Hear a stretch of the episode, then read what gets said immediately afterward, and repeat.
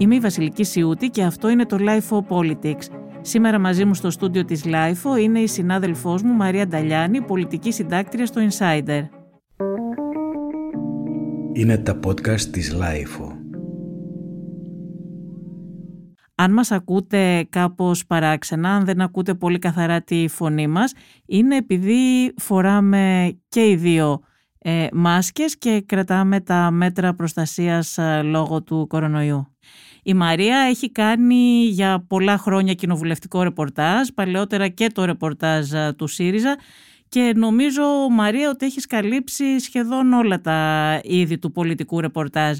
Σήμερα θα μας πει πώς λειτουργεί η Βουλή μέσα στην πανδημία και τι έχει αλλάξει και θα συζητήσουμε για την πολιτική επικαιρότητα. Μαρία, καλώς ήρθες. Καλώς σε βρήκα Βασιλική, ε, εσένα και όλους τους συναδέρφους εδώ στο, στο ΛΑΙΦΟ ε, που βρίσκεται πάρα πολύ κοντά στη Βουλή, πρέπει να πούμε, στο κέντρο της Αθήνας. Και μόλις μας ήρθες από τη Βουλή, να το πούμε και αυτό, μόλις ήρθες από τη Βουλή και ενδεχομένως να έχεις και φρέσκο ρεπορτάζ να μας α, δώσεις. Μαρία, πες μας όμως πόσο έχει αλλάξει την Βουλή η πανδημία, κάτι που δεν το, δεν το γνωρίζουμε εμείς οι υπόλοιποι που δεν κάνουμε κοινοβουλευτικό ρεπορτάζ; Ε, νομίζω ότι την είχαν αλλάξει ήδη αρκετά τα μνημόνια τα τελευταία χρόνια, αλλά ήρθε τώρα και ο κορονοϊός και νομίζω ότι έκανε τα πράγματα ακόμα πιο δύσκολα. Ή μπορεί και όχι, εσύ θα μας πεις. Υπάρχουν δύο επίπεδα. Το ένα επίπεδο αφορά το κτίριο και τη λειτουργία του. Αυτό καθε αυτό. Αυτό, όπως όλα τα κτίρια εργασίας, σε ένα χώρο δηλαδή που εργάζονται πάρα πολλοί άνθρωποι και η Βουλή είναι ένας πολύ, ένα πολύ κομβικό σημείο γιατί πηγαίνουν έρχονται πραγματικά εκατοντάδες άνθρωποι καθημερινά, έχει αλλάξει πάρα πολύ. Έχει αλλάξει την κατεύθυνση ασφαλώς της αυστηροποίησης των κανόνων, ε, όπως έχουν αλλάξει, φαντάσου, ένα μεγάλο κτίριο στο οποίο πηγαίνουν έρχονται άνθρωποι καθημερινά. Έχει προσαρμοστεί στα δεδομένα της πανδημίας. Αυτό είναι το ένα επίπεδο. Το άλλο επίπεδο είναι η ουσιαστική δουλειά η οποία γίνεται μέσα στη Βουλή, η οποία πια είναι η εκάστοτε κυβέρνηση νομοθετεί, και γίνεται ένας διάλογος πρώτα σε ένα επίπεδο επιτροπών και μετά στην Ολομέλεια για να ψηφίσουν τα νομοσχέδια. Υπάρχει δηλαδή η περίφημη κοινοβουλευτική διαδικασία όπου τα κόμματα τα οποία έχουν εισέρθει στη Βουλή, αυτά ονομάζουμε κοινοβουλευτικά κόμματα, ασκούν την αντιπολίτευση και η κυβέρνηση ασκεί το κυβερνητικό της έργο. Σε αυτό το επίπεδο ε, θεωρώ ότι είμαστε και πάρα πολύ τυχεροί γιατί η Ελληνική Βουλή δεν έχει σταματήσει καθόλου να ασκεί αυτό το έργο που είναι το ουσιαστικό της κομμάτι. Ναι. Ε, στις ε, συζητήσεις των αρχηγών, όπως είχαμε πρόσφατα αυτή για την πανδημία, πόσοι βουλευτές είναι μέσα και παρακολουθούν. Καμιά πενταριά βουλευτές. Φυσική παρουσία. Φυσική αλλά παρουσία, αυτό ναι. που έχει αλλάξει πολύ, να σου περιγράψω λίγο τη διαδικασία θέλεις, είναι ότι έχει προσθεθεί μια πολύ μεγάλη οθόνη στην Ολομέλεια και είναι πραγματικά πολύ όμορφο να παρακολουθείς τους βουλευτές, οι οποίοι τι είναι, άνθρωποι σαν και εμάς. Οι πιο πολλοί προέρχονται από την κοινωνία. Είναι άφοροι, άνθρωποι με διαφορετικό background, διαφορετικό μορφωτικό επίπεδο, ε, διαφορετική ασφαλώς πολιτική καταγωγή, οι οποίοι τι κάνουν, είναι συνήθως η Βουλή δεν φημίζεται για τις πολύ μικρές της ηλικίες, άρα έχουμε κάπως μεγαλύτερες ηλικίες και στη Βουλή, Α φανταστούμε λοιπόν ότι αυτοί οι άνθρωποι είναι εργαζόμενοι. Και τι κάνουν, προσπαθούν να προσαρμοστούν στην τηλεεργασία και τις ανάγκες της. Έχεις λοιπόν το πολύ χαριτωμένο φαινόμενο. Δεν σας ακούω. Μ' ακούτε; Μ' ακούει. Αυτός μ' ακούει. Όχι, δεν σας ακούμε. Λαγκάρι. Προσπαθούν να συνδεθούν οι βουλευτές, οι οποίοι δεν είναι παρόντες, και μέσω ε, διαφόρων πλατφόρμ, χρησιμοποιώντας διάφορες πλατφόρμες, να μιλήσουν σαν να είναι παρόντες στη διαδικασία. Έτσι λοιπόν υπάρχει μια τεράστια οθόνη όπου βλέπεις τον βουλευτή που προσπαθεί να συνδεθεί, άλλες φορές τα καταφέρνει, άλλες φορές δεν τα καταφέρνει, για να κάνει την πολιτική του παρέμβαση και να ασκήσει το ρόλο του. Να σε ρωτήσω και κάτι άλλο, μια που συζητάμε για τη Βουλή. Ε, είχε γίνει πολλής λόγος με την προηγούμενη κυβέρνηση σχετικά με τα βουλευτικά προνόμια.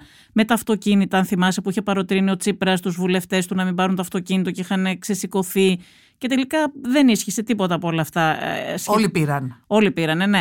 Ε, τώρα με την κυβέρνηση αυτή, με την κυβέρνηση Μητσοτάκη, δεν έχουμε ακούσει τίποτα. Δεν έχει γίνει καμία ζήτηση σχετικά με τα προνόμια. Υποθέτω ότι δεν έχει αλλάξει τίποτα, έτσι δεν είναι; Κοίταξε, κάθε κυβέρνηση δίνει το δικό της στίγμα. Ο Αλέξης Τσίπρας που ήθελε να δώσει μαζί με τον κυβερνητικό του εταίρο τον Πάνο Καμένο ένα μήνυμα διαφορετικής διακυβέρνησης είχαν σκεφτεί να παροτρύνουν και βουλευτές τότε πριν από το, το 2015 να μην κάνουν χρήση ορισμένων προνομίων όπως αυτό που είπες. Για τη σημερινή κυβέρνηση δεν υπάρχει τέτοια, τέτοιο θέμα. Αυτό που είναι της μοδός, για να σου το πω τώρα, εδώ και ένα χρόνο περίπου, όχι τώρα, είναι τα ηλεκτρικά αυτοκίνητα. Έτσι λοιπόν βλέπουμε πολλούς βουλευτές να έχουν ηλεκτρικό αυτοκίνητο. Η ΔΕ Βουλή νομίζω ότι είναι το πρώτο μεγάλο κτίριο της Αθήνας που πριν από πολλούς μήνες έχει αποκτήσει αυτούς τους ταχυφορτιστές ηλεκτρικών αυτοκινήτων στο υπόγειο πάρκινγκ για τη χρήση των βουλευτικών αυτοκινήτων. Η πανδημία όμως έχει αφήσει κάτι καλό. Ξέρεις, λένε πολλές φορές ότι ο φόβος φυλάει τα έρμα. Ποια είναι αυτά τα έρμα; Έχουμε περάσει από την εποχή όπου ένας βουλευτής είχε μια αυτοκινητάρα με πολλά κυβικά και πήγαινε στην εκλογική του περιφέρεια και κουνούσαν τα σημαίακια ή οι θαγενείς με τα καθρεφτάκια, αν μπορώ να το πω έτσι. Νομίζω ότι η πανδημία τους έκανε, έκανε πολλούς, όχι όλους ασφαλώς, να έχουν μια μεγαλύτερη σεμνότητα στον τρόπο που προσεγγίζουν τουλάχιστον τη δημόσια εικόνα τους και έτσι αν πάει κανείς στο υπόγειο πάρκινγκ της Βουλής θα δει κάποια μεγάλα κυβικά σε ό,τι αφορά αυτοκίνητα που έχουν να κάνουν με την ασφάλεια κυρίως του Υπουργού ή του Βουλευτή, αλλά ως επιτοπλίστων είναι μικρομεσαία κυβικά. Θα είναι όμως πολλά από αυτά ηλεκτρικά. Ναι. Αυτό είναι μια εικόνα που δεν, δεν την γνωρίζαμε. Δεν ήξερα ότι έχουν πάρει δηλαδή οι βουλευτές ηλεκτρικά αυτοκίνητα. Είναι πολλοί δηλαδή που έχουν αλλάξει τα αυτοκίνητά τους και έχουν πάρει ηλεκτρικά. Αυτά που τους έδινε η Βουλή πριν δηλαδή. Έχουν πάρει αρκετοί. Δεν έχω τον αριθμό πρόχειρο. Τελευταία φορά πριν από κάτι μήνες που είχα τσεκάρει, ε, καμιά πενταριά εξαριά βουλευτές είχαν πάρει. Βλέπουμε ότι προτιμούν αυτοκίνητα τα οποία να είναι αυτοκίνητα πόλης. Ε, Βεβαίως δεν πρέπει να παραγνωρίζουμε τις ανάγκες των βουλευτών της περιφέρειας, γιατί όταν κάποιος πρέπει να βγει στην εθνική οδό και να πάει στο νομό του το Σαββατοκύριακο, που είναι μέρος των καθηκόντων του, θα πρέπει να έχει ένα μεγαλύτερο αυτοκίνητο. Σχετικά με τον εμβολιασμό, Μαρία, δεν έγινε κάποια άλλη συζήτηση. Έτσι. Θυμάμαι την τώρα Μπακογιάννη που είχε υπενηχθεί κάπως ότι οι βουλευτές πρέπει να είναι σε προτεραιότητα στον εμβολιαστούν. Υπήρχαν πολλές αντιδράσεις τότε, αρνητικές εννοώ, και νομίζω ότι δημόσια τουλάχιστον δεν ξανακούστηκε κάτι τέτοιο. Υπάρχει κάποιο αίτημα αυτή τη στιγμή βουλευτών να έχουν κάποια προτεραιότητα στον εμβολιασμό έναντι άλλων ομάδων; Όχι, αυτή τη στιγμή δεν υπάρχει. Πολύ σωστά θυμάσαι το έβαλε η κυρία Μπακογιάννη το θέμα και έμεινε εκεί. Αντελήφθην όλοι ότι δεν μπορούν ε, προβάλλοντας ότι κάνουν σημαντικό έργο, ασφαλώς είναι σημαντικό έργο, από την άλλη όμως και τα παιδιά που δουλεύουν, οι άνθρωποι που δουλεύουν ταμείο στο σούπερ μάρκετ και μπροστά τους περνούν εκατοντάδες κάθε μέρα, κάνουν επίσης σημαντικό έργο. Ε, να σε ρωτήσω και κάτι άλλο ε, σχετικά με την ε, εμπειρία σου στο κοινοβουλευτικό, στο κοινοβουλευτικό ρεπορτάζ όλα αυτά τα χρόνια. Ε, με τα μνημόνια ε, γνωρίζουμε ότι πολλά νομοσχέδια έρχονταν έτοιμα στη Βουλή. Ε, όμως ο ρόλος των βουλευτών είναι να νομοθετούν. Κατά καιρούς έχουμε ακούσει ότι και εκτός νομοθετικού πλαισίου ε, κάποια νομοσχέδια ε, εξακολουθούν να έρχονται έτοιμα. Είναι αλήθεια αυτό το πράγμα; Ήθελα πάντα να ρωτήσω ένα κοινοβουλευτικό συντάκτη. Ισχύει, είναι κάτι που μπορεί να το διαπιστώσει κανείς εύκολα ή είναι κάτι που δεν είναι εύκολο να το διαπιστώσετε; Είναι πολύ δύσκολο να το διαπιστώσεις γιατί το νομοσχέδιο που σε επίπεδο κοινοβουλευτικού συντάκτη για τον εξής λόγο. Το νομοσχέδιο που καταθέτει κάθε κυβέρνηση περνάει μέσα από το δικό της ελεγχόμενο φίλτρο είναι ευκολότερο να το διαπιστώσεις, όπως διαπιστώθηκε πολύ σωστά παρατήρησες, ας πούμε ε, τα χρόνια της, ε, στα τεχνικά νομοσχέδια, δηλαδή στα νομοσχέδια τα οποία ήταν, ε, να θυμίσω πώς τα λέγαμε τότε, λέγαμε εφαρμοστικός νόμος του μνημονίου. Εκεί λοιπόν που είχες ένα απόλυτα τεχνικό νομοσχέδιο που σημαίνει αβ γ δ και είχε να κάνει με την εφαρμογή των μνημονίων, τρία, δόξα τω Θεώ, πέρασαν από την πλάτη μας, εκεί ενδεχομένως είχε διαπιστωθεί δημοσιογραφικά ότι κάποια κομμάτια ήταν κομμάτια τα οποία είχαν έρθει από πολύ μεγάλα νομικά γραφεία και ήταν ε, μεταφράσεις ε, αυτών που έπρεπε να κάνουμε, των, των μνημονίων. Πάντως πολύ σπάνια, για να μην πω σχεδόν ποτέ, ακούμε κάποιον βουλευτή να έχει πάρει μια πρωτοβουλία, να έχει καθίσει δηλαδή μόνος του, να δουλέψει, να ετοιμάσει ένα νομοσχέδιο για να διορθώσει για παράδειγμα μια δικαία και να τη φέρει στη Βουλή να πει σας προτείνω αυτό το νομοσχέδιο για να διορθωθεί το τάδε πράγμα ας πούμε. Δεν το κάνουν ενώ ε, η Βουλή τους διαθέτει και επιστημονικούς συνεργάτες, γι' αυτό υποτίθεται ότι τους ε, διαθέτει. Οι περισσότεροι βέβαια το βλέπουν σαν προσλήψεις ε, ημετέρων και κομματικά ρουσφέτια. Είναι λίγο απογοητευτικό αυτό, δεν είναι; Στην τελευταία σου παρατήρηση θα συμφωνήσω ότι γενικά τα ρουσφέτια είναι απογοητευτικά από όπου και αν προέρχονται. Συμφωνώ απόλυτα μαζί σου. Τώρα, σε ό,τι αφορά την διαδικασία ψήφισης και τα περιθώρια που έχει κάποιος βουλευτής να κινηθεί με αυτόν τον τρόπο, θα σου πω το εξής. Εάν είχαμε έναν βουλευτή του χ κόμματος, ο οποίος κατέβαζε μόνο στο ένα νομοσχέδιο, χωρίς. Ξέρεις τι θα γράφαμε εμείς οι κοινοβουλευτικοί και πολιτικοί συντάκτες; Ανταρσία. Ε, βέβαια. δηλαδή, εκεί ναι. έχεις, θα, θα, θα σήμαινε ότι δεν μπορεί να προχωρήσει μέσα από το κόμμα του και το κάνει ως μονάδα. Ναι. Είχαμε περιπτώσεις ε, πρωτοβουλειών ατομικές βουλευτών στη συνταγματική αναθεώρηση όπου κάποιοι βουλευτές ε, από διαφορετικά κόμματα μεμονωμένα είχαν καταθέσει μία πρόταση. Ο κύριος Λοβέρδος, αν θυμάμαι καλά, ο Ανδρέας, από το κίνημα αλλαγής. Εκεί το είχε το περιθώριο, αλλά είναι τέτοια διαδικασία της νομοθέτησης όπου οι βουλευτές σε ό,τι αφορά τους νόμους πάνε διαμέσου της κοινοβουλευτικής ομάδας αυστηρότατα. Εκεί που μπορούν όμως να μεγαλουργήσουν βασιλικοί βουλευτές είναι στις τροπολογίες. Στις περίφημες τροπολογίες που μπορεί να καταθέσει ένας βουλευτής μόνος του και το κάνει είτε για να, να λύσει ένα πρόβλημα που έχει η περιφέρειά του ή ένα θέμα που απασχολεί τη δική του ατζέντα. Α πούμε, κάποιος βουλευτής ασχολείται με το περιβάλλον. Κάποιος άλλος μπορεί να τον ενδιαφέρουν, να τον συγκινούν ξέρω εγώ, το να είναι ζωόφιλος. Ε, κάποιος άλλος ε, μπορεί... Ε, ξέρεις, σε αυτό το επίπεδο Αυτές βλέπουμε... πολύ συχνά είναι ρουσφετολογικές όμως, έτσι Πολύ δεν συχνά, είναι; ναι. Μερικές φορές... Ε, ή φωτογραφικές για να ευνοήσουν κάποιους. Και αυτό. Και μερικές φορές γίνονται και σε συνεννόηση πάλι με τα κόμματα. Δηλαδή δεν είναι απόλυτα πρωτοβουλίες. Θα συμφωνήσω όμως ότι γενικά η κοινοβουλευτική μας δημοκρατία παρότι έχει ως βάση το βουλευτή και του δίνει ε, το σταγματικό δικαίωμα να κινείται αυτόνομα, είναι πολύ μαντρωμένη.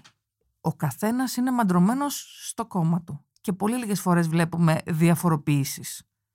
Άκουγα πρόσφατα έναν ιστορικό, έναν καθηγητή ιστορίας που αναφερόταν στην περίοδο του Ελευθέρου Βενιζέλου και έλεγε ε, πόσο ψηλό ήταν το επίπεδο την περίοδο του Βενιζέλου στην Ελληνική Βουλή ότι οι βουλευτές ε, εκείνη την περίοδο είχαν ε, πάρα πολύ υψηλή μόρφωση κατά μέσο όρο και υψηλό επίπεδο και ότι αυτό μπορούσε να το διαπιστώσει κανείς ανατρέχοντας στα αρχεία και στις ομιλίες εκείνης της ε, περίοδου.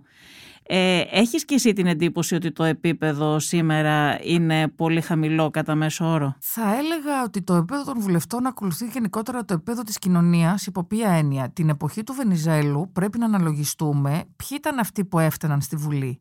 Ήταν ένας φτωχός αγρότης, ήταν ένας εργάτης, ήταν κάποιος στα βουνά που έβοσκε πρόβατα, ήταν κάποιος που καλλιεργούσε, ήταν κάποιος που ήταν από νησιωτική περιφέρεια και ψάρευε και ζούσε από το ψάρεμα; Όχι. Ποιοι ήταν, ήταν κατά κύριο λόγο οι άνθρωποι που είχαν τα μέσα, δηλαδή τα χρήματα, ώστε να σπουδάσουν πολλές φορές πολλοί από αυτοί στο εξωτερικό και στην Ελλάδα. Οι γυναίκες ήταν αποκλεισμένες. έτσι. Δεν είχαμε ακόμα και τη γυναικεία ψήφο, το κίνημα το, το γυναικείο. Οπότε, αν ε, το κρίνει κανείς απόλυτα αυστηρά, ναι, μπορεί να είχαν εξαιρετικό μορφωτικό επίπεδο και να ήταν πάρα πολύ ανεβασμένοι, από την άλλη όμως, αν δει κανείς τώρα το μοσαϊκό των 300, είναι πιο κοντά στο μοσαϊκό της ίδιας της κοινωνίας.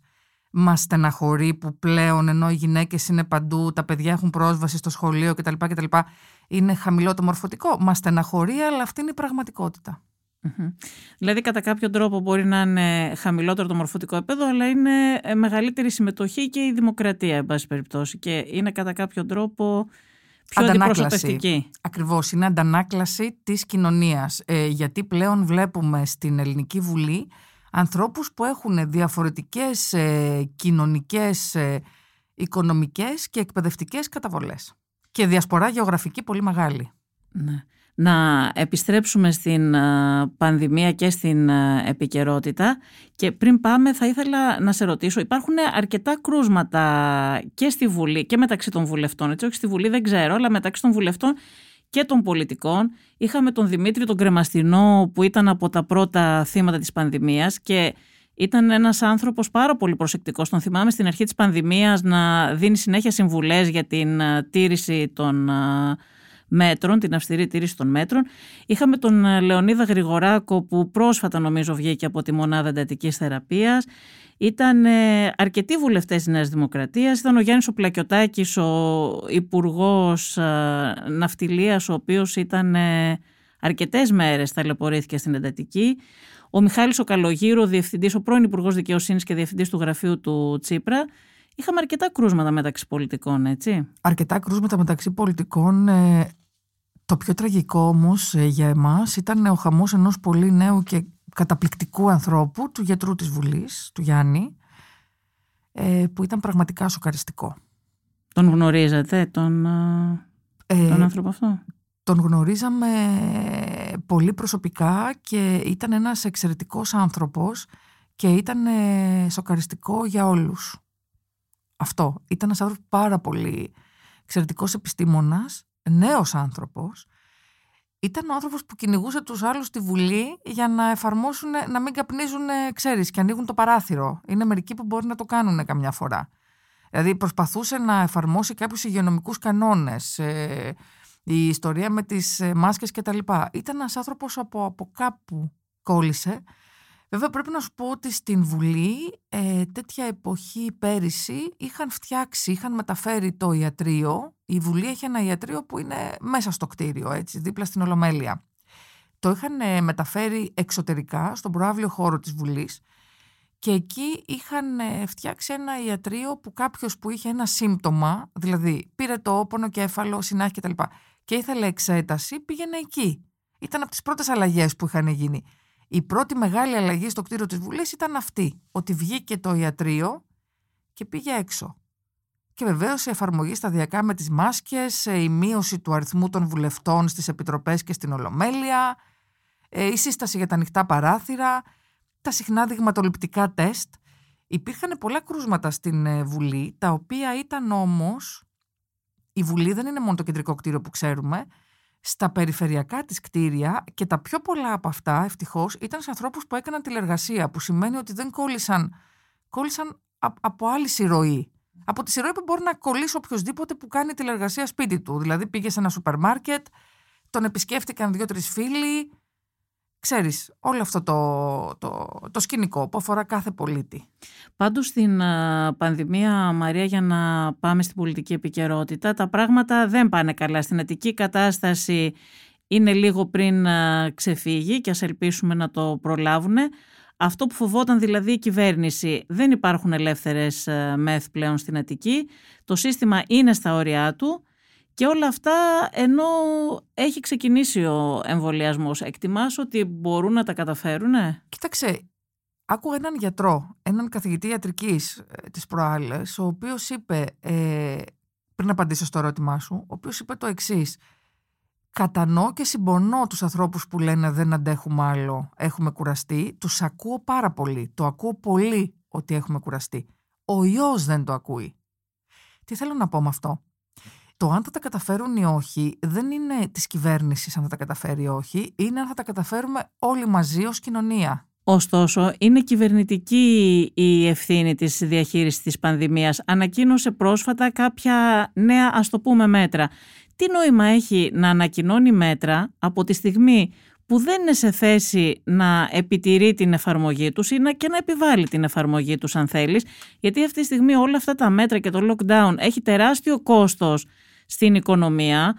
Ο υπουργός, ο κύριος Γεραπετρίτης, είχε μιλήσει για 3 δισεκατομμύρια το μήνα και το αποτέλεσμα στην ε, δημόσια υγεία είναι πάρα πολύ μικρό, δεν είναι το αναμενόμενο. Είμαστε μέσα σε lockdown όλο αυτό το διάστημα και οι μέθη στην, στην Αττική έχουν γεμίσει.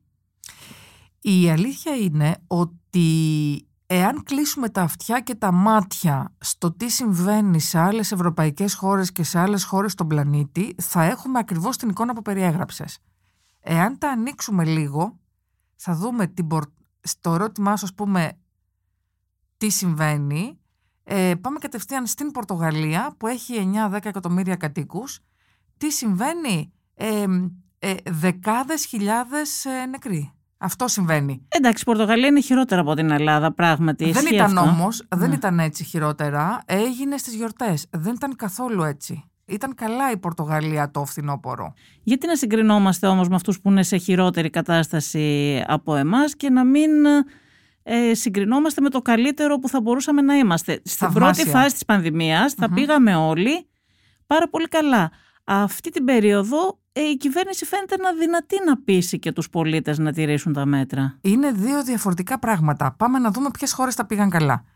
Τα πήγε καλά η Νότια Κορέα, τα πήγε καλά η Ταϊβάν, τα πήγε καλά η Νέα Ζηλανδία. Νέα Ζηλανδία, χώρα νησί, αναπτυγμένη οικονομία στο φουλ, έκλεισε απόλυτα, φυσικά τα πήγε καλά.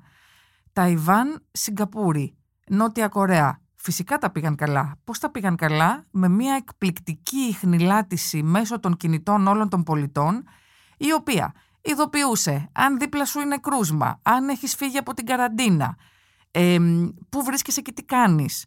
Ε, με ένα σύστημα τόσο εξονυχιστικό τα πήγε καλά το Ισραήλ. Βεβαίως. Όχι, το Ισραήλ στην πανδημία δεν τα πήγε καλά. Στους τα πάει στους εμβολιασμούς τώρα. Ναι. Έχει γίνει πρώτο. Πρέπει κάθε φορά να κρίνουμε απολύτως αντικειμενικά αν συγκρίνουμε τα μήλα με τα πορτοκάλια. Δηλαδή, στο ελληνικό πορτοκάλι, αν φέρουμε τους περιορισμούς και τον τρόπο που κάναν την ιχνηλάτηση, που είναι πολύ σωστό να γίνεται, στο δικό μας, μπορούσε να εφαρμοστεί αντίστοιχο μοντέλο στην Ελλάδα η άποψη που έχει κυριαρχήσει είναι ότι στην Ευρώπη, στην Ελλάδα και στην Ευρώπη, ότι δεν θα ε, γινόταν δεκτά αυτά τα μέτρα. Όταν βλέπεις ότι στην Ευρώπη υπάρχει μεγάλη δυσκολία να κατανοήσουν όλοι οι πολίτες, το 99%, πώς πρέπει να βάζουν τη μάσκα, πώς πρέπει να κρατούν αποστάσεις, και ότι ας πούμε τα SMS δεν είναι ε, δυνατότητα να έχεις μια καθημερινότητα σαν να μην ε, συμβαίνει τίποτε, αλλά είναι εξαίρεση. Πώς θα πείσει τον άλλον μετά ότι θα του βάλεις την εφαρμογή; Κάποια στιγμή το συζητούσαν στην Ευρωπαϊκή Ένωση, αν θυμάσαι, πριν από μήνες. Πώς θα πείσει τον άλλον για να του βάλεις την, ε, τις εφαρμογές και να παρακολουθείς 1000% πού βρίσκεται, τι κάνει και πού βρίσκονται τα κρούσματα; Μπαίνουν θέματα προσωπικών δεδομένων μπαίνουν θέματα ατομικών δημοκρατιών και έχω την αίσθηση ότι στην Ευρωπαϊκή Ένωση δεν θα μπορούσε τίποτα από αυτά να περάσει. Ναι, υπάρχει αυτή είναι και η εκτίμηση που έχουν οι ευρωπαϊκές κυβερνήσεις, γι' αυτό και δεν έχουν επιβάλει αυτά τα μέτρα που έχουν σε άλλες ασιατικές χώρες έχουν μπει. Ακριβώς και το άλλο κομμάτι της εφαρμογής των απλών μέτρων. Δεν έχουμε κάθε φορά, αν παρατηρήσεις πολύ προσεκτικά, δεν έχουμε καινούρια μέτρα επί της ουσίας αυτό που έχουμε ως αίσθηση καινούριων μέτρων, τι είναι; Προσπάθειες να εφαρμοστούν καλύτερα αυτά που όλοι γνωρίζουμε. Δεν υπάρχει μια δυσκολία όμως ε, και της κυβέρνησης στην επικοινωνιακή διαχείριση. Δηλαδή, ούτε στην επικοινωνιακή διαχείριση έχει πετύχει. Δεν εξηγεί στον κόσμο κάθε μέτρο γιατί το παίρνει, πώς αποδίδει και γι' αυτό υπάρχει και μεγαλύτερη αντίδραση από τον κόσμο ότι δεν θέλει να τα εφαρμόσει γιατί δεν καταλαβαίνει γιατί μετά τις ε, 9 ας πούμε δεν πρέπει να κυκλοφορεί ή δεν καταλαβαίνει γιατί το Σαββατοκύριακο δεν πρέπει να κυκλοφορεί μετά τις 6. Δεν τους εξηγούν επαρκώς τα μέτρα, ούτε καμπάνιες βλέπουμε στην αρχή της πανδημίας. Υπήρχε ένας βομβαρδισμός από μηνύματα. Τώρα έχει ατονίσει και αυτό το σκέλος. Ε, βάζεις λίγο διαφορετικά πράγματα. Σε ό,τι αφορά τις καμπάνιες, η προσπάθεια που έκαναν στην αρχή κατέληξε με το περίφημο λίστα πέτσα από πλευρά της αντιπολίτευσης αν θυμάσαι καλά, υπήρχε μια καμπάνια με τον Λούλη. Ναι. Όπου είπαν ότι είναι σεξιστική γιατί ο Λούλης έλεγε στην κοπέλα του σε εκείνο το φιλμάκι ε, πού να πάμε πλατεία και, και έφαγαν ξύλο και σε αυτό για σεξισμό και μετά σου λένε φαντάζομαι, εικάζω, υποθέτω, δεν γνωρίζω, άστους. Ε, το θέμα το επικοινωνιακό φαίνεται ότι πραγματικά η το πέρασμα, ας πούμε, του Σωτήρη Τσιόδρα στον κόσμο ήταν πολύ μεγάλο.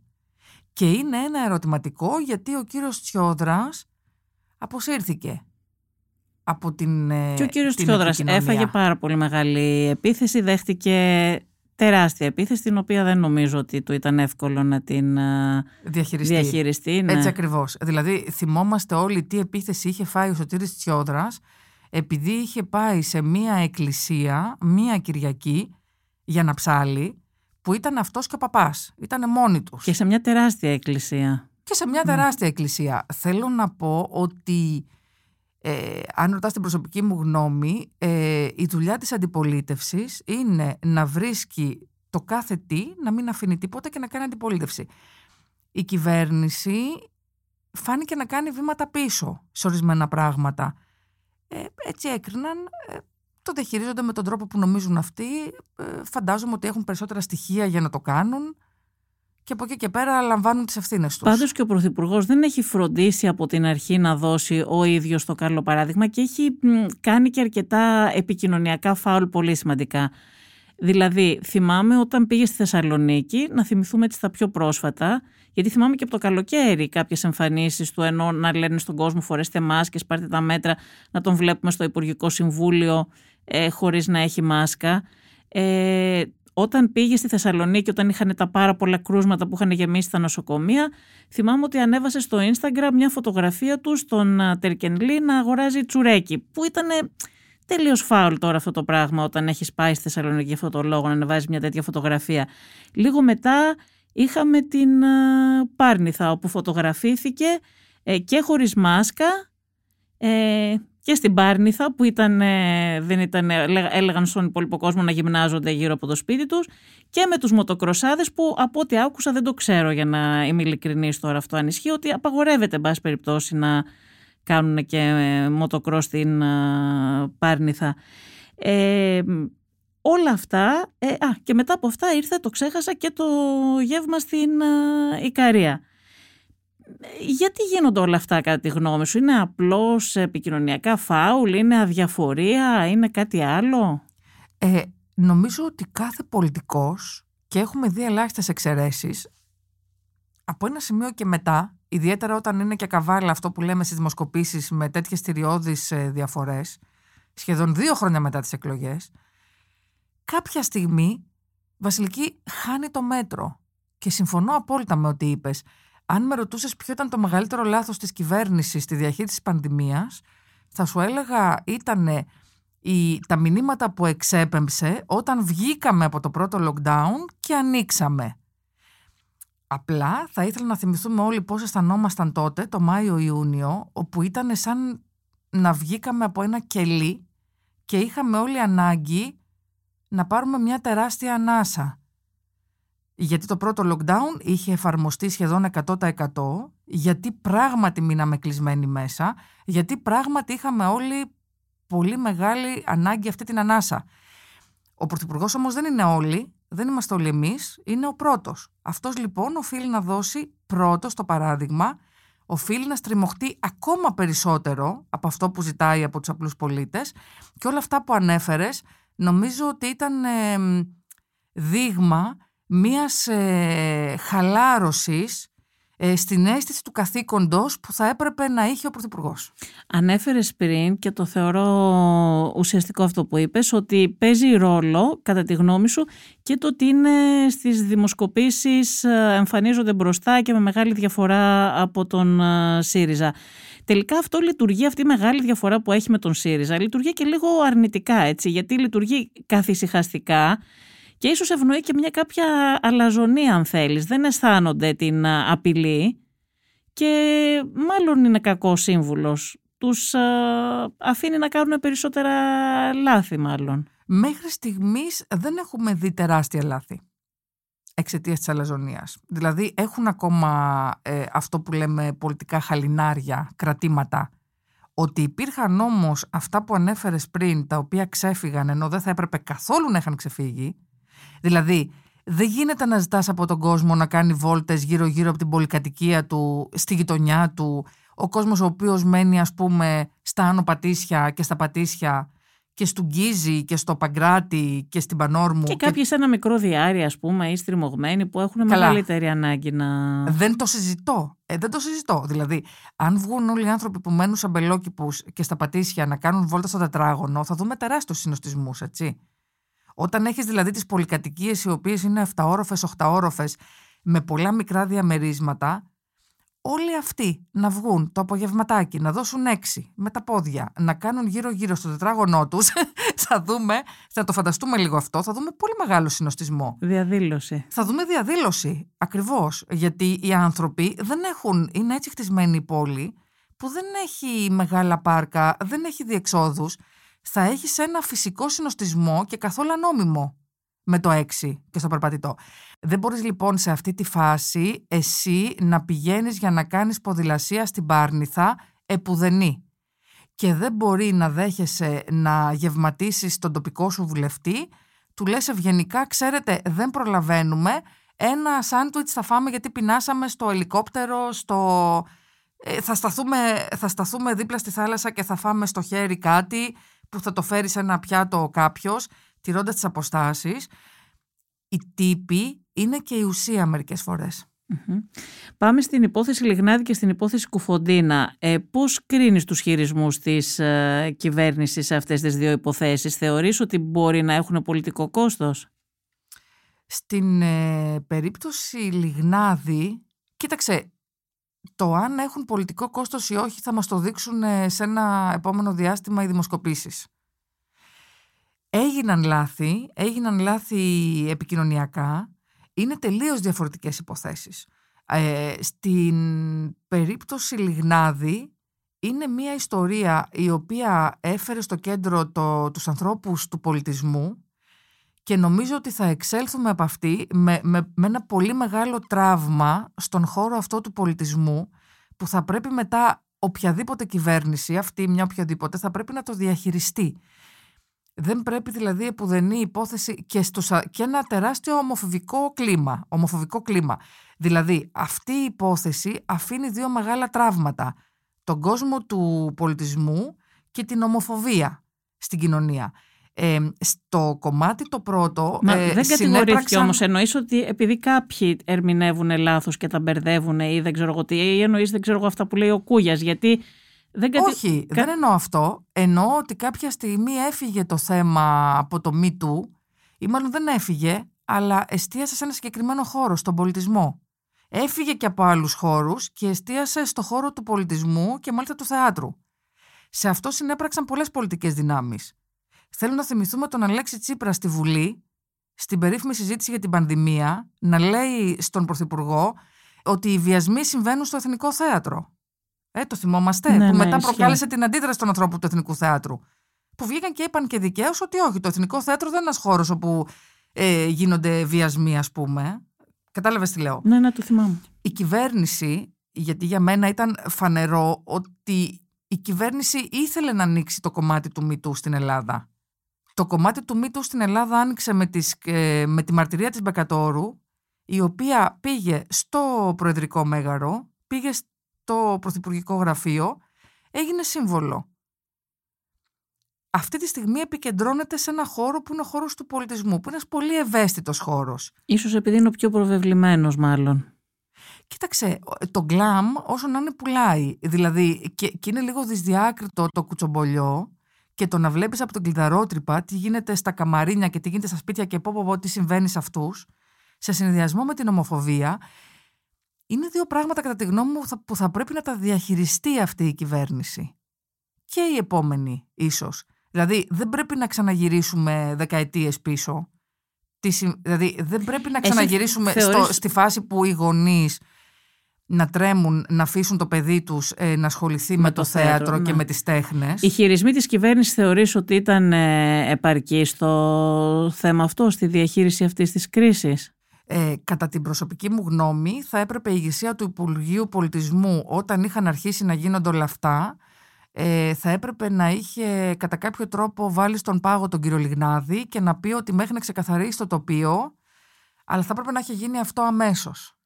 Κατά τη γνώμη μου βεβαίως ε, η κυρία Μενδώνη ε, επικρίθηκε γι' αυτό και από τον ίδιο τον Πρωθυπουργό Ήταν πολύ μεγάλο λάθος που τον χαρακτήρισε επικίνδυνο άνθρωπο. Με ποια στοιχεία και για ποιο λόγο Ναι, τον υπάρχει και χαρακτήρισε; το τεκμήριο της αθωότητας σε κάθε περίπτωση. Ναι. Ακριβώς. Ε, και το εξαπατήθηκα, ε, εντάξει, εγώ πραγματικά με εξέπληξε αρνητικά. Πολιτικά δεν είναι σοβαρό το εξαπατήθηκα. Όταν λες εξαπατήθηκα, συνήθως παρετήσει κιόλας, έτσι. Γιατί το Δείχνει. εξαπατήθηκα σημαίνει ότι είχες, έκανες λάθος κρίση. Ε, Έκανες, ναι, δεν μπορώ να θυμηθώ ποιος ήταν ο βουλευτής. Νομίζω ο Άξο Γεροντόπουλος που είχε πει κάποια στιγμή καλύτερα να με θεωρήσουν βλάκα παρά κλέφτη. Κάτι, είχε, κάτι παρόμοιο είχε Κάτι πει. παρόμοιο. Καλά, και η προηγούμενη κυβέρνηση, ο ίδιος ο Πρωθυπουργός είχε πει ότι ο, ε, δεν περιμένανε, θα τα καταφέρνανε, νομίζουν ότι θα τα καταφέρνανε. Είχαμε αυταπάτες. Είχαμε αυταπάτες, ναι. Το οποίο αντίστοιχο με το εξαπατήθηκα είναι. Βλέπουμε λοιπόν ότι καμία φορά προκειμένου να θεωρηθεί κάποιος πολιτικός ε, και να πάρει την ευθύνη προτιμά σε εισαγωγικά να θεωρηθεί αφελής, εξαπατημένος, ακόμα και βλάξ. Προτιμά αυτό παρά να θεωρηθεί ότι είναι αποδέκτης της κύριας κατηγορίας. Σχετικά με την υπόθεση Κουφοντίνα, θεωρείς ότι θα έχει η κυβέρνηση κάποιο πολιτικό κόστος; Είδαμε διαδηλώσεις αυτές τις μέρες, οι οποίες ήταν πάρα πολύ μαζικές. Πιστεύεις ότι η κυβέρνηση θα έχει κάποιο πρόβλημα με αυτό, θα έχει πολιτικό κόστος; Πιστεύω ότι η κυβέρνηση θα έχει πολιτικό κόστος εξαιτίας των επιπτώσεων που έχουν διαδηλώσεις τον κορονοϊό.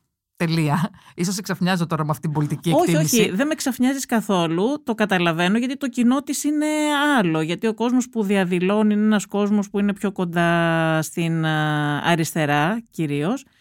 Ε, και εγώ αυτή την γνώμη έχω ότι πολιτικό κόστος άμεσα δεν θα έχει από αυτό το δικό της το κοινό, η ψηφοφόρη της Νέας Δημοκρατίας, θα έχει κόστος άλλου τύπου. Ενώ, δε- ενώ ότι αυτοί που κατεβαίνουν δεν είναι άνθρωποι που ψήφιζαν Νέα Δημοκρατία και τώρα δεν θα ψηφίσουν.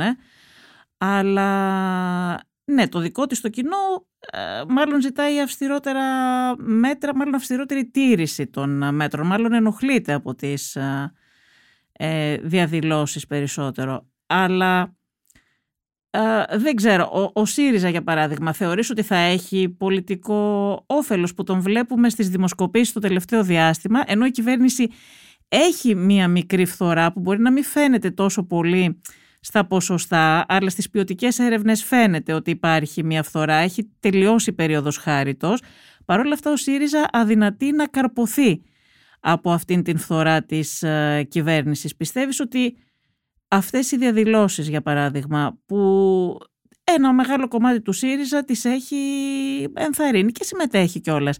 Θα κερδίσει ο ΣΥΡΙΖΑ κάτι πολιτικά από αυτές πιστεύεις; Έχω την αίσθηση πως όχι, Βασιλική, ε, και αυτό έχει να κάνει, επίσης μπορώ να σε εκπλήξω, με το ίδιο το αίτημα του Κουφοντίνα, του Δημήτρη Κουφοντίνα. Δηλαδή, εάν το αίτημα ήταν ένα πράγμα εύληπτο, ξεκάθαρο, που είχε την αίσθηση ο μέσος πολίτης ότι είναι δίκαιο, θα θυμίσω ένα παλαιότερο αίτημα του Νίκου Ρωμανού, να τελειώσει το πανεπιστήμιο. Στη συγκεκριμένη περίπτωση, τι είχαμε; Είχαμε έναν απίστευτο νομικό κικαιώνα με πολύ μπερδεμένα πράγματα. Δηλαδή, πραγματικά δυνατούσες να το παρακολουθήσεις. Ο νόμος του υπονόμου της ανθιποπερίπτωσης που έκανε κατά τη γνώμη μου ανίσχυρο το βασικό αίτημα ε, του καταδικασμένου Κουφοντίνα για να κάνει απεργία πείνας. Επειδή λοιπόν αυτό το πράγμα δεν ήταν ξεκάθαρο ως μήνυμα, δημιούργησε μια μεγάλη δυσκολία να δημιουργηθεί ένα ρεύμα θετικό υπέρ του αιτήματος, όχι του ανθρώπου, υπέρ του αιτήματος. Δηλαδή αυτό που βάζει η, η κοινωνία των πολιτών ένα κομμάτι της ως ε, διαφύλαξη του δημοκρατικού δικαιώματος του κάθε φυλακισμένου. Επειδή λοιπόν δεν ήταν ξεκάθαρο, εύληπτο και ισχυρό αυτό το δικό του αίτημα και έμπλεξε μέσα στο νομικό κικαιώνα, έχουμε καταλήξει να το υποστηρίζει ένα συγκεκριμένο ε, κομμάτι της κοινωνίας επίσης των πολιτών, αν μπορούμε να θεωρήσουμε κοινωνία των πολιτών τα κινήματα που κατέβηκαν προς υπεράσπιση του προσώπου; Της 17 Νοέμβρη, του δικαιώματος του φυλακισμένου; Βάζω ερωτηματικά γιατί είναι δυσδιάκριτο τι ακριβώς υπερασπίστηκαν στον δρόμο. Και ίσως όχι όλοι για τους ίδιους λόγους. Δεν Γι' αυτό κατέβηκαν βάλω τρία. όλοι για τους ίδιους Μπράβο. λόγους. Γι' αυτό έβαλα τρία πράγματα. Άλλοι κατέβηκαν για το δικαίωμα του φυλακισμένου επί της αρχής. Άλλοι κατέβηκαν γιατί συμπαθούν το πρόσωπο. Άλλοι κατέβηκαν γιατί συμπαθούσαν τη δράση της οργάνωσης. Δεν ξέρω για ποιο λόγο κατέβηκε ο καθένας. Θα έπρεπε, δεν μπορούμε να κάνουμε δίκη προθέσεων. Ε, Πάντως είναι φανερό ότι υπήρχαν ποικίλοι λόγοι. Ε, υπήρχε όμως μία αίσθηση ότι η αξιωματική αντιπολίτευση την οποία αντιπροσωπεύει ο ΣΥΡΙΖΑ ενθάρρυνε ε, και αυτό όλο το κίνημα. Η δική μου άποψη είναι ότι δεν θα κερδίσει πολιτικά από αυτό ο ΣΥΡΙΖΑ. Η μεγαλύτερη δυσκολία πάντως κατά τη γνώμη σου της κυβέρνησης, το πώς θα κριθεί δηλαδή πολιτικά το επόμενο διάστημα, θα είναι από την διαχείριση της πανδημίας, έτσι; Όχι μόνο. Ε, Χθες το βράδυ ο, ο κ. Μητσοτάκης συμμετείχε σε μία τηλεδιάσκεψη στο πλαίσιο του Ευρωπαϊκού Λαϊκού Κόμματος με την κυρία Φόντερ Λάιεν και με τον γραμματέα του, του Ευρωπαϊκού Λαϊκού Κόμματος στο Ευρωκοινοβούλιο, τον ε, Γερμανό, τον Βάιντμαν, αν θυμάμαι καλά. Ε, και είδαμε, είδα μία αγωνία στην τοποθέτηση του Πρωθυπουργού σε, σε σχέση με το πώς θα γίνει η αποσωλήνωση της οικονομίας ε, από την απόλυτα προστευμένη κατάσταση που έχεις τώρα στην προτέρα κατάσταση. Είδα μια τεράστια αγωνία εκεί στο πώς θα τραβήξουμε το σωλήνα και το θέλω να το λέω αυτό πολύ παραστατικά και σχηματικά. Όπως όταν έχεις έναν άνθρωπο διασωληνωμένο με κορονοϊό και πρέπει να ξέρεις με ποιο τρόπο θα του βγάλεις το σωλήνα, θα επαναφέρεις τις αισθήσεις του και δεν θα σου πεθάνει ο άνθρωπος, ή δεν θα σου βγει, ας πούμε, με να χρειάζεται μεταμόσχευση στους πνεύμονες, ε, στο σηκώτη, ότι θα μπορεί να περπατήσει, θα μπορεί... Κατάλαβες. Έτσι είναι και η ελληνική οικονομία. Εδώ και ένα χρόνο η ελληνική οικονομία στηρίζεται κυρίως σε επιδόματα και βοήθειες κρατικές σε πάρα πολύ μεγάλο βαθμό σε ό,τι αφορά το καθένα, τους ανέργους, τους εργαζόμενους, τις τηλεργασίες, τις επιχειρήσεις, ε, το να μην πληρώνουν φόρους, το να παίρνουν επιστρεπτές, το να παίρνουν άλλες μορφές. Όταν τραβήξει όμως το σωληνάκι, ο καθένας θα πρέπει να ξαναγυρίσει στη δουλειά του. Η κυβέρνηση τρέμει αυτή τη στιγμή και είναι πολύ σημαντική στιγμή γιατί δείχνει πώς θα λειτουργήσει στην πράξη μετά η οικονομία. Αυτό λοιπόν για μένα είναι πάρα πολύ σημαντικό. Πριν από αυτό, είναι αυτό ακριβώς που είπες ασφαλώς, η διαχείριση της πανδημίας. Τι σημαίνει αυτό, Σημαίνει να περάσουμε ακόμα όχι δύο, περισσότερο. Θα πρέπει δηλαδή να μπει και ο Απρίλιος. Να στο πω αλλιώς, θα πρέπει να έρθει το, το εμβόλιο της Janssen, Johnson Johnson, στην Ελλάδα. Αυτό το εμβόλιο, αν είναι σε επαρκείς ποσότητες από την Ευρωπαϊκή Ένωση, και τα λέμε αυτά με μια επιφύλαξη, γιατί είδαμε τι έγινε με τη Pfizer, είδαμε τι έγινε με την AstraZeneca, αυτό το εμβόλιο λοιπόν αν φτάσει στις ποσότητες που έχουν συμφωνηθεί θα κάνει τη διαφορά γιατί σημαίνει ότι θα ανοίξει τον εμβολιασμό σε πολύ μεγάλες ε, κατηγορίες ανθρώπων. Έχεις λοιπόν ένα διάστημα να διαχειριστείς το τελευταίο μίλι που είπε ο κύριος Μητσοτάκης που είναι το πιο δύσκολο. Όχι απαραίτητα πετυχημένη θεωρήθηκε αυτή η παρομοίωση, ξέρεις. Ε, θύμισε το πράσινο μίλι. Ναι, Έτσι, θύμισε το πράσινο μίλι. Την ναι. απίστευτη αυτή η ταινία. Το πιο δύσκολο μίλι λοιπόν, σε αυτό είμαστε, δεν θα κρατήσει μόνο δύο εβδομάδες, αυτό θα κρατήσει περισσότερο. Για να μην φτάσουμε στην εικόνα που είχαν φτάσει στην Ιταλία και σε άλλες χώρες, να ψάχνουμε ψυγεία για να βάλουμε τους νεκρούς. Τελευταία ερώτηση Μαρία. Εκτιμάς ότι όταν προχωρήσει ο εμβολιασμός, όπως ε, νομίζουν κάποιοι ότι αυτό θα, θα συμβεί, θα πάει ο Πρωθυπουργός σε, σε εκλογές; Υπάρχει και το σενάριο, ξέρεις, με τις διπλές εκλογές, το κάψιμο της απλής αναλογικής κτλ. Ότι είναι ένα άγχος αυτό για την ε, κυβέρνηση. Πολλοί θεωρούν λοιπόν ότι αν ε, ο εμβολιασμός ολοκληρωθεί με μια σχετική επιτυχία, θα το χρησιμοποιήσει αυτό ο Πρωθυπουργός ως ε, χαρτί για να να πάει σε εκλογές προκειμένου να τις κερδίσει με αυτό το στόχο τουλάχιστον. Τώρα που μιλάμε λογικά στη Βουλή μιλάει ο Αλέξης Τσίπρας. Μιλάει στο πλαίσιο ενός νομοσχεδίου του Υπουργείου Ανάπτυξης που αλλάζει πράγματα στις δημόσιες συμβάσεις. Μέσα σε αυτό υπάρχει μία τροπολογία. Αυτή η τροπολογία τι λέει; Ότι δεν θα καταδεφιστεί κανένα κτίριο μέχρι το τέλος Οκτωβρίου του 2021. Συνήθως οι κοινοβουλευτικοί συντάκτες όταν βλέπουν αναστολές καταδαφίσεων λένε «Α, αυτή είναι μια καλή ημερομηνία για εκλογές. Δηλαδή, δεν θέλεις να, να προκαλέσεις πόνο, ζημιά και αναταραχή στην κοινωνία, είναι λίγο συμβολικό αυτό με το αν κατεδαφίζεις αυθαίρετα σε παραλίες ή δεν τα κατεδαφίζεις. Τους δίνεις ακόμα. Βέβαια, να πούμε εδώ ότι αυτό είναι υποχώρηση της κυβέρνησης, έτσι, το ότι δεν ε, προχωράει στι κατεδαφίσεις. Καμία κυβέρνηση βασιλική ήμουν 9 και γέρασα. Θα σου θυμίσω ότι ήσουν στην ελευθεροτυπία, εγώ ήμουν στα νέα. Υπήρχε ένα φοβερό πρωί, ένα Σάββατο, όπου ξύπνησα 4 η ώρα και πήγα στην Ανάβησο. Γιατί είχαμε την πληροφορία ότι θα κατεδάφιζαν ε, ένα πράγμα επί της παραλίας της Αναβίσου Ήμουν εκεί στις 5 ε, η ώρα στο αστυνομικό τμήμα της Αναβίσου.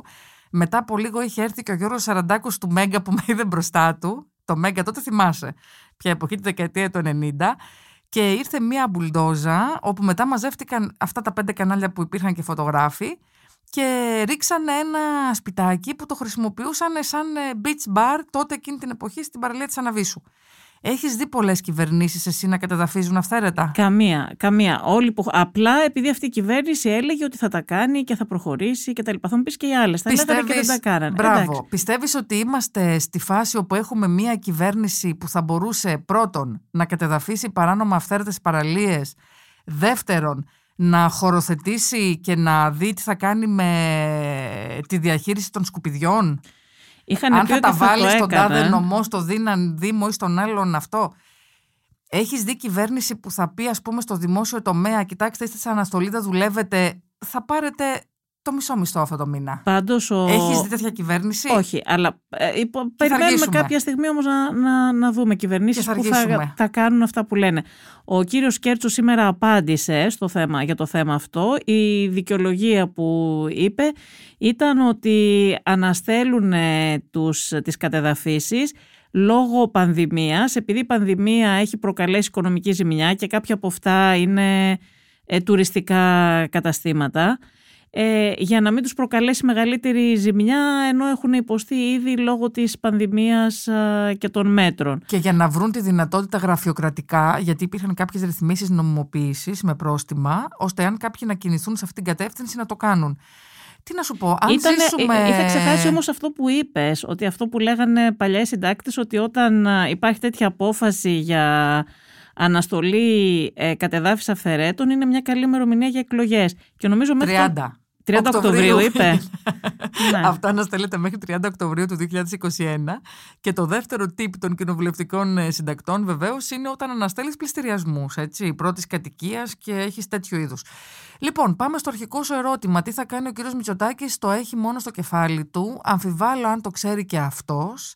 Ε, με την ρευστότητα της σημερινής κατάστασης, όπου δεν ξέρει αν τα κρούσματα ε, την άλλη εβδομάδα θα είναι 2.500 ή θα πέσουν στα 1.200 περίπου, σου λέω εγώ τώρα. Δεν ξέρει τι θα κάνει. Δεν ξέρει με το ρυθμό με τον οποίο θα του γεμίσουν ε, οι κλίνες COVID στην Αττική και τι θα γίνει με τη διασπορά κτλ. Νομίζω ότι έχει πολύ μακριά στο μυαλό του ακόμα αυτή την απόφαση, αν θα, αν θα κάνει εκλογές ή δεν θα κάνει. Η αίσθησή μου είναι ότι θέλει να εξαντλήσει την τετραετία και επειδή έχει 158 βουλευτές και αισθάνεται ασφαλής στη Βουλή με αυτούς, αυτό είναι το ένα. Και το δεύτερο είναι, ε, επειδή θα πρέπει να δει πώς θα προχωρήσει η χρηματοδότηση για το Ταμείο Ανάκαμψης, τα 32 δις που θα πάρει η Ελλάδα, να θυμίσουμε τα 19 από αυτά είναι μη επιστρεπτέα, τα παίρνουμε δηλαδή και δεν χρειάζεται να τα επιστρέψουμε, ε, νομίζω ότι θα κάνει τις διπλές εκλογές γιατί θα είναι με απλή αναλογική οι επόμενες εκλογές, ε, προς το τέλος της ε, τετραετίας. Βεβαίως στην πολιτική τα πράγματα μπορεί να τραπούν ε, ανα πάσα στιγμή και για λόγους που εμείς δεν κατανοούμε. Άρα δεν νομίζω ότι υπάρχει κανείς που μπορεί να σου δώσει απάντηση στο ερώτημα. Η δική μου αίσθηση είναι ότι θα εξαντλήσει τετραετία. Μαρία, σε ευχαριστώ πολύ. Να 'σαι καλά. Είμαι η Βασιλική Σιούτη και αυτό ήταν το LiFO Politics με καλεσμένη τη δημοσιογράφο Μαρία Νταλιάνη είναι τα podcast της LiFO.